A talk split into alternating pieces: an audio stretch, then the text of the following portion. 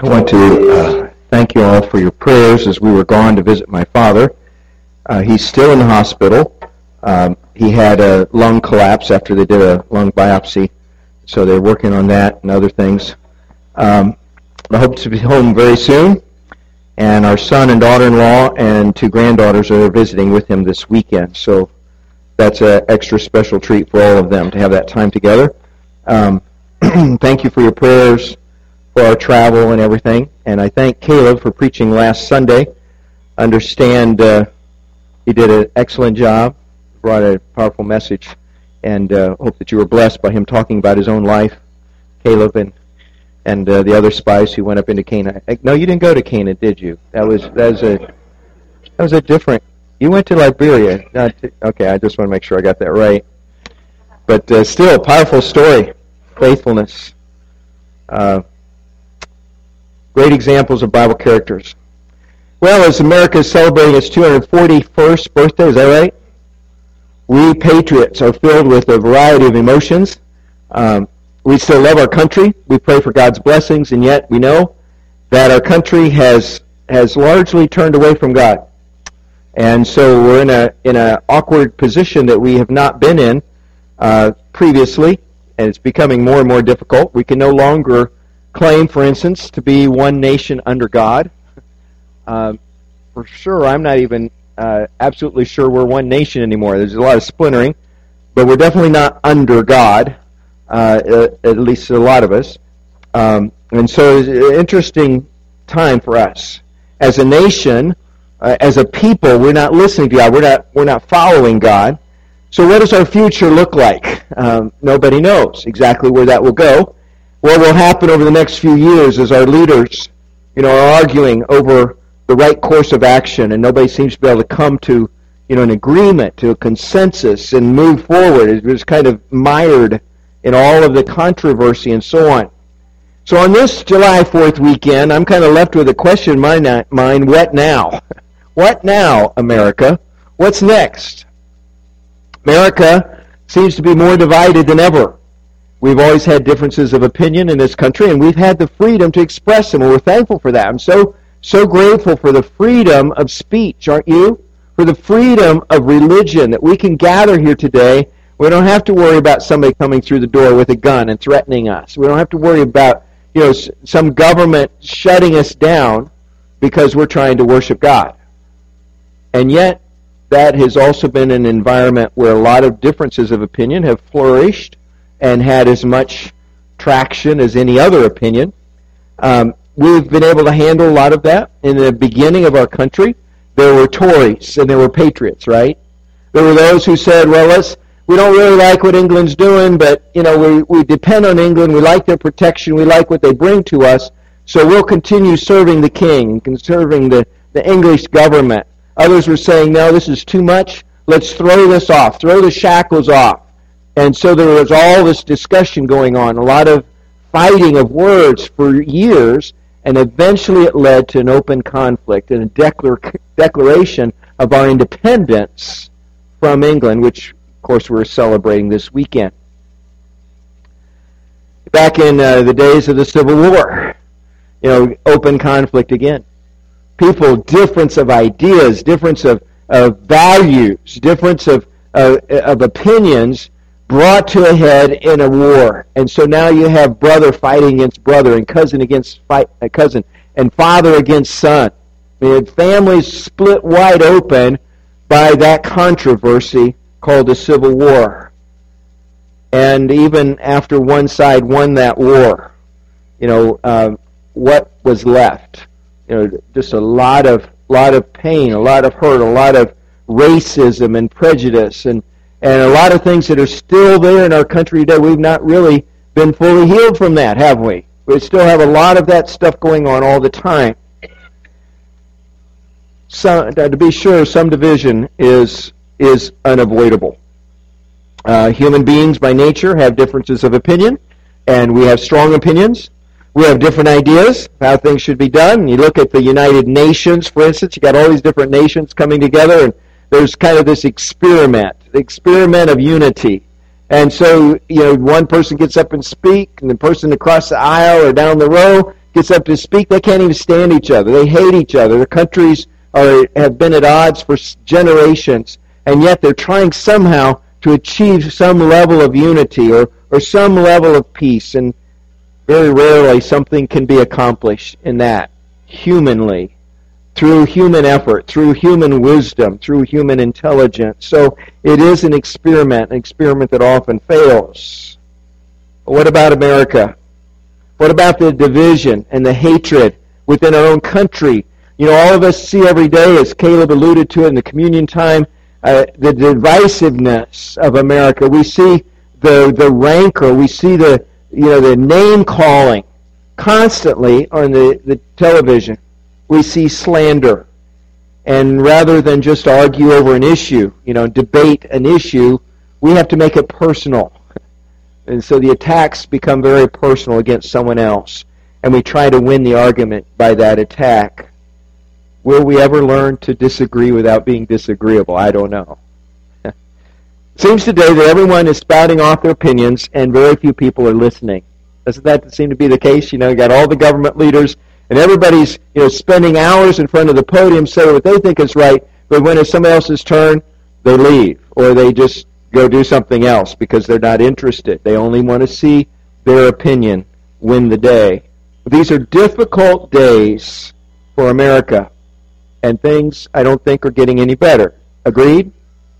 You know, if we just left everything where it is right now, would things get any better? I don't think so. And I think it's high time that we all ask ourselves this question what now, America? A few years ago, another preacher named Jerry Shirley likened America's shortcomings to the shortcomings exhibited by the nation of Israel in the days of the prophet Micah. And he referred to Micah chapter 3. If you have your Bible, you could kind of glance over it. We're not going to really spend a lot of time there. I just want to refer to it. That in Micah, the prophet was sent to the nation to call them to task, to say, there are some things here that God is finding at fault, and if you don't change, judgment is coming. If you got to change, your judgment will come. God's judgment was coming because of their sin, their disobedience, the fact that they're basically ignoring Him. And in fact, God's judgment always comes. It may not come immediately, it may not come exactly when we think it should, but God always holds us accountable for actions, whether as na- either as nations or as individuals. The only way we get away from that is when we turn back to God, and by His grace, He forgives us and He loves us. We just saw two weeks ago how God judged the whole world in Noah's generation, didn't we? And the whole world got so bad except for this one man that he destroyed everyone else in the flood and then started over with Noah and his family. In the days of Abraham, he rained down judgment on the cities of Sodom and Gomorrah. He said, I've had enough. I'm going to destroy those cities. God's judgment even happened to God's people on occasion, to Israel itself. Will he make an example of America? Will he do the same for America? I think so. There are no exceptions. God's judgment, God's accountability.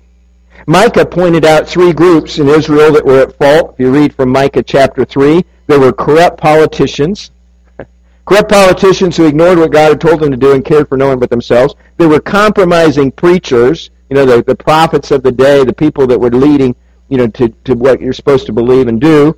They were compromising what God said. Instead of what God said, they were giving the people what they wanted to hear. But thirdly, there were complacent people. This is what Jerry Shirley pointed out. People that just kind of went along with it thinking, well, well, look around. Things are okay. We're doing okay economically. We're doing okay. Actually, things are a little improvement. And, and so we'll just let things go as they are. We'll be complacent about this. Does any of this sound familiar to America today? Does it sound like us? I think it does. And Micah warned the people of his day to turn back to God, or God's judgment would certainly fall upon them. Sadly, they turned a deaf ear to the prophet, and judgment came. So let's, let's break that. Let's go from that time of history. Let's go back a few hundred years to the time of David. In similar tumultuous times, you know, King Saul had, had been overrun by the Philistines and, and died. And then, you know, his, one of his sons is, is trying to keep things going. And, and David has been already made the, the, the new king. But he's only king, I don't know if you know, know this, but he's only king of one tribe for like seven and a half years. He's not king of the whole nation yet for a while. And, and in a passage in First Chronicles 12, it mentions uh, the time when finally David unites the whole kingdom. Uh, Saul's son is out of the way now, and now people gather together to make David king of the entire nation. And it starts listing the different tribes and different qualities of their strength or their military might or their bravery or whatever. And then it mentions men in particular, the men of Issachar. The men of Issachar. And what it says there is that these men, among all the others, understood the times they were living in, and they knew what Israel should do. I want you to hang on to that for a minute. First Chronicles 12:32 says, "From Issachar there were men who understood the times and knew what Israel should do." 200 chiefs it mentions with all their relatives under their command. Do you see the importance of that? That in the nation of Israel, at a tumultuous time, there is a small segment of leaders who understood what was going on. They had the wisdom of God to see what was actually happening, and they knew what Israel should do. And I believe David leaned pretty heavily on them, as he should have. Oh, how we need such men and women today. How we need people that, that in this mess that we're in, this critical stage that America, the need for godly men and women who know the Lord and who know what to do. We need godly men and women who have God's heart and God's wisdom so that they can correctly understand the times. You know, it's a pretty confusing time. But if you have God's wisdom, you see through all of that. You cut through all those layers of confusion. Say, here's the truth. This is the truth God is showing us. And then you know, as a godly man or woman, what to do. And we turn the nation back to God. Are you one of those people are you one of those people who understand the times and know what we need to do? Now, there's a man in the Bible that we want to focus on our Bible character today named Daniel. And Daniel fit the bill. He was a man that had the wisdom of God, who had understanding of where, where he was, his life circumstances, the nation that he's in. Uh, Caleb's already referred to them going in exile into Babylon. He was one of those Israelites taken against his will to a new country and he never came home again. He lived out his entire life in the other country. He understood the times and he knew what to do. Daniel was one of the Jewish exiles taken to Babylon. He's a young man. He's one of the royal families. In 589 BC, King Nebuchadnezzar had conquered the Israelites at Jerusalem and took many of them into Babylon. We know from the opening chapter of, of Daniel that they instructed a, a, one of his rulers, one of his authorities, to go through the Israelite camp and, and figure out the brightest and best. Figure out these young men that could be brought into the king's service. And over a period of three years, you train them, you teach them all the ways of the Babylonians. You teach them how to be part of our government, part of our, our structure, and make our country, you know, even better than it's ever been before. That was the plan. And so Daniel and his friends, Hananiah, Mishael, and Azariah. You probably know them better as Shadrach, Meshach, and Abednego, right? These three friends and Daniel are part of this group. And they're taken in as these Jewish exiles to be trained for service to the king, King Nebuchadnezzar. But they know as they go, it's obvious that their heart is not alleged to Nebuchadnezzar, but to God. Their, their loyalty is to God. And it comes out in several different ways here in their lives. They would not sacrifice their relationship with God in order to make themselves go further, you know, and, and have uh, promotions or whatever in the kingdom of the Babylonians. For instance, they wouldn't eat the food and drink that was put before them, even in their training. You know, there's rich wine and meals and everything that the king thought would be best for them. You know, you want these guys to be the best, you give them the best food they can possibly have. And they said, no, these, these are not according to what God's told us to do. And so they asked for permission to be tested for 10 days. Remember that story? And so they ate the vegetables and the things that God had said. And they actually progressed way ahead of the other people that were in the, the, the study group, in the group that was being trained. And so they changed everybody to that. And I imagine that didn't make them very popular. Take away the great wine and the great food, and we're going to eat vegetables now. They, they actually progressed, and it says that they were at the end of this period of time recognized as superior to all of them. The wisdom they had, the intelligence they had, the abilities that they had, Daniel and his three friends, because they stayed with God, they honored God, and God saw them through. They wouldn't bow down later when King Nebuchadnezzar decided to build this, this golden image of himself, 90 foot high. And he said, you know, when the music starts, everybody bows down because you can't bow down to anybody except me, the king. And they knew they couldn't do that. They refused to bow down. They were thrown into a fiery furnace as their execution, but they didn't die. God spared them. God saved them out of that fiery furnace. And they continued to serve the king after they were saved from the fiery furnace. They wouldn't bow down. For uh, some reason, Daniel wasn't there. I don't know why Daniel wasn't there at the time of the, the uh, golden statue. Maybe he was away on business. Maybe he was exempt because he was so high up in the government that it didn't matter. But he didn't appear in that story. But he had his own test just a little while later. After a new king had come to power, when King Cyrus was in power, then the enemies of Daniel got the king to make this decree that if you prayed to anybody except the king, you had to die. And the choice of execution was a lion's den. Throw them into the den of hungry lions. Well, Daniel knew what he had to do. He prayed to God three times a day, always. Even after the edict came out, he did the same thing. He followed God. He prayed to God just as he always had. And of course, his enemies reported him, turned him into the authorities, and King uh, Darius had no choice but to throw him into the den of hungry lions. And God protected Daniel from the lions, and he continued to serve the king his entire life. Now, I want to focus on Daniel 2, just pretty quickly here. Daniel 2. And I want us to think of uh, a time in, in Daniel's life when King Nebuchadnezzar had a dream. He's the king of Babylon. He's the richest, strongest, most powerful man on earth. But he had a problem because he had a dream at night and it troubled him. And he wanted to know what does this dream means. So first of all, he called in all his astrologers and wise men and he said, you know, I, I want you to tell me my dream and tell me what it means because I'm really troubled by this. And they reacted to him, you know, well, tell us what the dream is and we'll tell you the interpretation. He says, no, this time you got to tell me the dream too.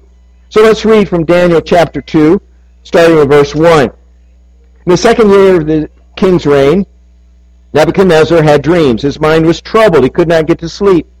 And so the king summoned the magicians, enchanters, sorcerers, astrologers to tell him what he had dreamed. And when they came in and stood before him, he said to them, I've had a dream that troubles me. I want to know what it means. Then the astrologers answered the king in Aramaic, O king, live forever. Tell your servants the dream. We'll interpret it.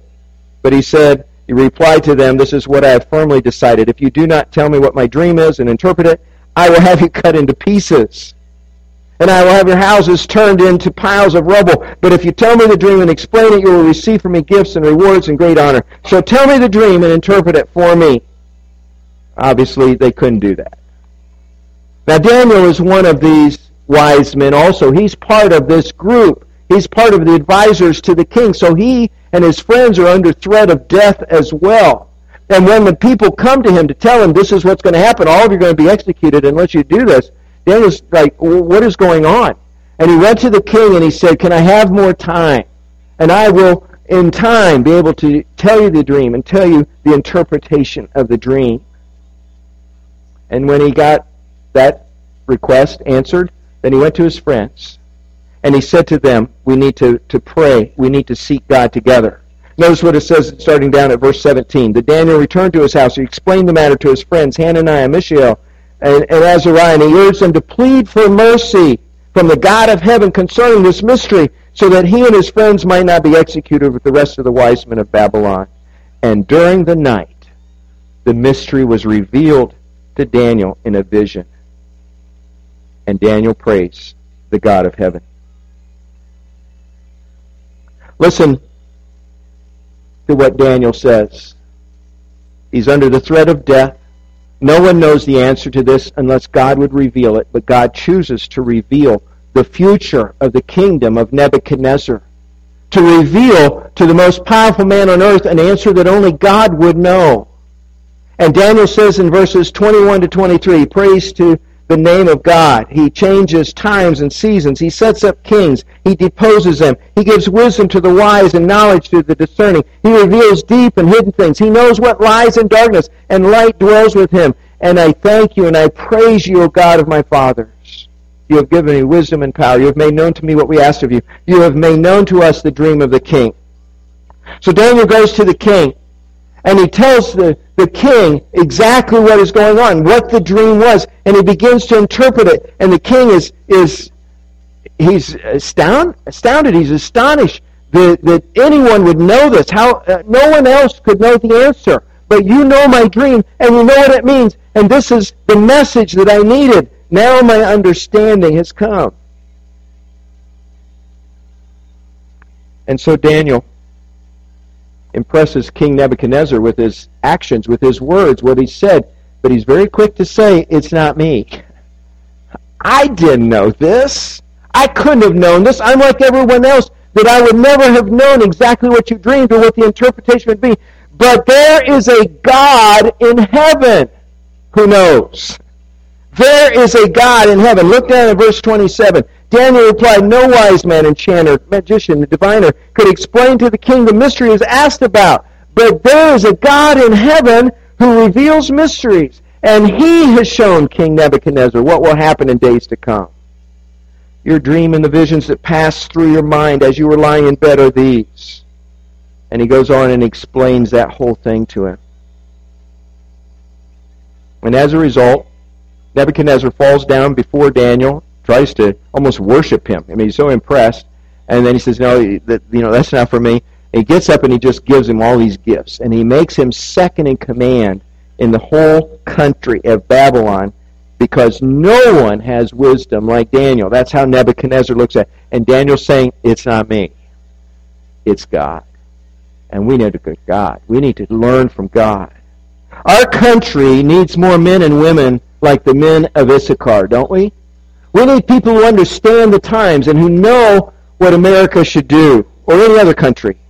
Our country needs more men and women like Daniel and his three friends, who had qualities like, like these, the quality of faith in Almighty God, that he accepted God's judgment upon the people of Israel in faith, that while they were in exile, an exile they deserved, that he had the faith that God would see them through that. So here's a quality of Daniel that we can can uh, identify with and we can learn for our lives. Second quality is obedience to God.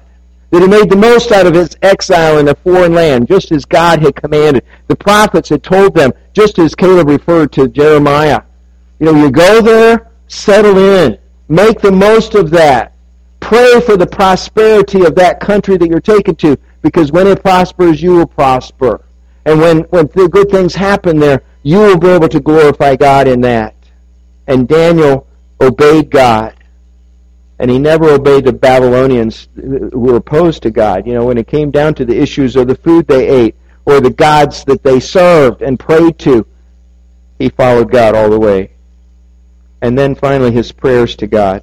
Offered three times a day. I'm not telling you you have to offer it three times a day. I'm saying Make it your regular uh, action of your life that you pray to God. You seek God's favor upon yourself, upon your fellow Americans, upon your adoptive nation. You know, we really don't belong here, do we? But we're here for now. And like Daniel, we are exiles in this land, and we are to pray for the country that we are part of. I want to be a man of Issachar. I want to be somebody who understands the times and who knows what to do. Don't you? I want to be a Daniel whose faith and obedience and prayers to God show us how we all should live. And I want to hold on to God no matter what is happening. I want not to, to blindly follow my culture where everybody's going this way. It's easiest to just kind of, you know, go along. Let's just go ahead and be what everybody else is being. Let's do what everybody else is doing. It's easier not ruffling any feathers, not making any waves. Let's just go along with it. That's the easy way. That is the broad way that leads to destruction, the Bible says. There is a narrow way, a narrow gate, and only the few who find that will find life. America is in trouble, and we are moving further and further away from God. What can we do about it? Well, many things. God will lead you into the things that you should do individually. But the most powerful thing we can do is pray. The most powerful thing we can do is unite and pray. The, the thing that all of us must do is pray. And we need to pray for our country and pray for our world. I confess to you, I've not done that as well as I should have. I've not done that as consistently as I should have. And I'm going to change that. Because over the centuries there have been great revivals. There have been great movements of God in various lands, various generations. But before every revival, before every great movement of God, there was first the prayers of God's faithful people. People that lifted up to God their concerns, their needs, their desire for God to succeed in their land. In every generation, when darkness has overtaken the land, God has raised up faithful people to pray and to seek after His will. God always raises up faithful men and women who will pray and seek His face. Is God raising up this morning at New Hope a generation who will pray? I think He is. The Apostle Paul told Timothy in 1 Timothy 2, I urge then, first of all, that petitions, prayers, intercession, thanksgiving be made for all people, for kings and all those in authority, that we may live peaceful and quiet lives in all godliness and holiness. This is good and it pleases God our Savior, who wants all men, all people to be saved and to come to a knowledge of the truth. So the Word of God tells us pray every day. Pray for your nation. Pray for your world. Seek God's wisdom. Seek God's intervention. Second Chronicles 7:14, favorite verse of many when we think of our nation, gives us God's message to Israel or to any nation that has turned from God as Israel had turned. If my people who are called by my name will humble themselves and they will pray and they will seek my face and turn from their wicked ways. Those are critical things to do. Then I will hear from heaven and I will forgive their sin and heal their land. Would you join me in prayer this morning for our nation? Find a, a posture that allows you to pray freely, that allows you to be focused and not distracted, then pray with me. Father, as we consider our nation, sometimes we feel confused, we feel uh, almost scared about things, scared about the future, how things will go. Sometimes as parents or grandparents, we worry what kind of a world our children will be part of and have to live in. But God, you are on the throne still. You are the one who makes all authorities. You are the one that sets people in place and takes them back down. You are the one who holds every nation and every individual accountable for their actions. And your timing is always perfect when you exact judgment and when you make things right again. So our trust is in you. Our confidence is in you. And I pray today, Lord, as we lift up our nation, America, the land in which we live, the place where we have our citizenship or where we conduct our lives, you've told us, you've commanded us that we would lift up our, our leaders, all that are in authority. You've asked us to make prayers and entreaties and give thanksgiving for what we do enjoy. And so we bring our prayers to you today and we seek your face. We seek your will for this country and for this world. Lord, I pray for our leaders. We pray especially for our president, for our senators, for our representatives that lead an entire nation. Lord, some of them uh, we are at great odds with in their values or their opinions. But because of their authority, we still lift them up before you and we pray that somehow your wisdom would come upon them and understanding would be given to them. And your peace would accomplish, first in their own lives, a change of heart, and then in their leadership, a change of heart. We pray for everybody that is in the state level or even in the community level in authority. We lift them up before you, Lord, that you would bless them, that you would uh, show them your way. And if there is correction, if there is discipline, if there is uh, anything needed from you. We trust you for that, Lord. And we lift them up in prayer. as you've told us to. Lord, for the peace of this nation, for the unity of this nation, may all of the hurts and, and all of the animosities and hatred be healed by your Spirit. May people learn to get along. May people learn to voice their opinion and, and even have sharp disagreements, but not resort to violence or to all of the things that are become so personal and attacks.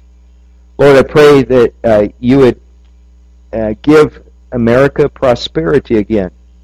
Not just financial prosperity, Lord, but it's for Americans that seems to be the priority. But for us as believers, we pray for the spiritual prosperity of our nation. We pray for hearts to be turned to you. We pray for our part in that, for the, the way that we can impact and influence lives, people that we work with, the people in our families, the people that are our neighbors, people that we do business with week after week. And may your love uh, be evidenced in our lives. May uh, your wisdom be evidenced in our lives, that we would be like the men of Issachar, knowing, understanding the times, and knowing what we should do. We ask for your blessing today, Lord, upon us, upon our country, upon our, our nation, um, and also locally in our congregation, in our community here at Manassas. Uh, that you would you would achieve your purpose in us, your will. Uh, Lord, sometimes we don't even know what to pray, and we thank you that your Spirit can intercede for us and provide understanding uh, that maybe we would never come to in any other way. We ask for that wisdom. We ask for understanding from you today. Uh, for each one of our members, they're troubled. If they're uh, in turmoil today, Lord, visit upon them your healing and your peace. Bring to them understanding. Bring to them grace and confidence and boldness in Christ that they've never had before. Bring to them your love so much greater than, than the love they would ever discover here in this world. Because you loved us first, we can love others. Uh, Lord, we, we just humbly ourselves, ourselves before you. We ask uh, all of this through Jesus. Amen. Amen. The same power that was in Jesus Christ is in us. Do you believe that? The same power.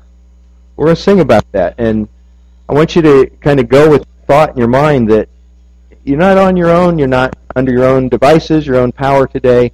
We all walk in the power of God. Uh, so let us be encouraged today. And let's go in that strength and the grace that He provides. Would you stand with us and sing with us, please?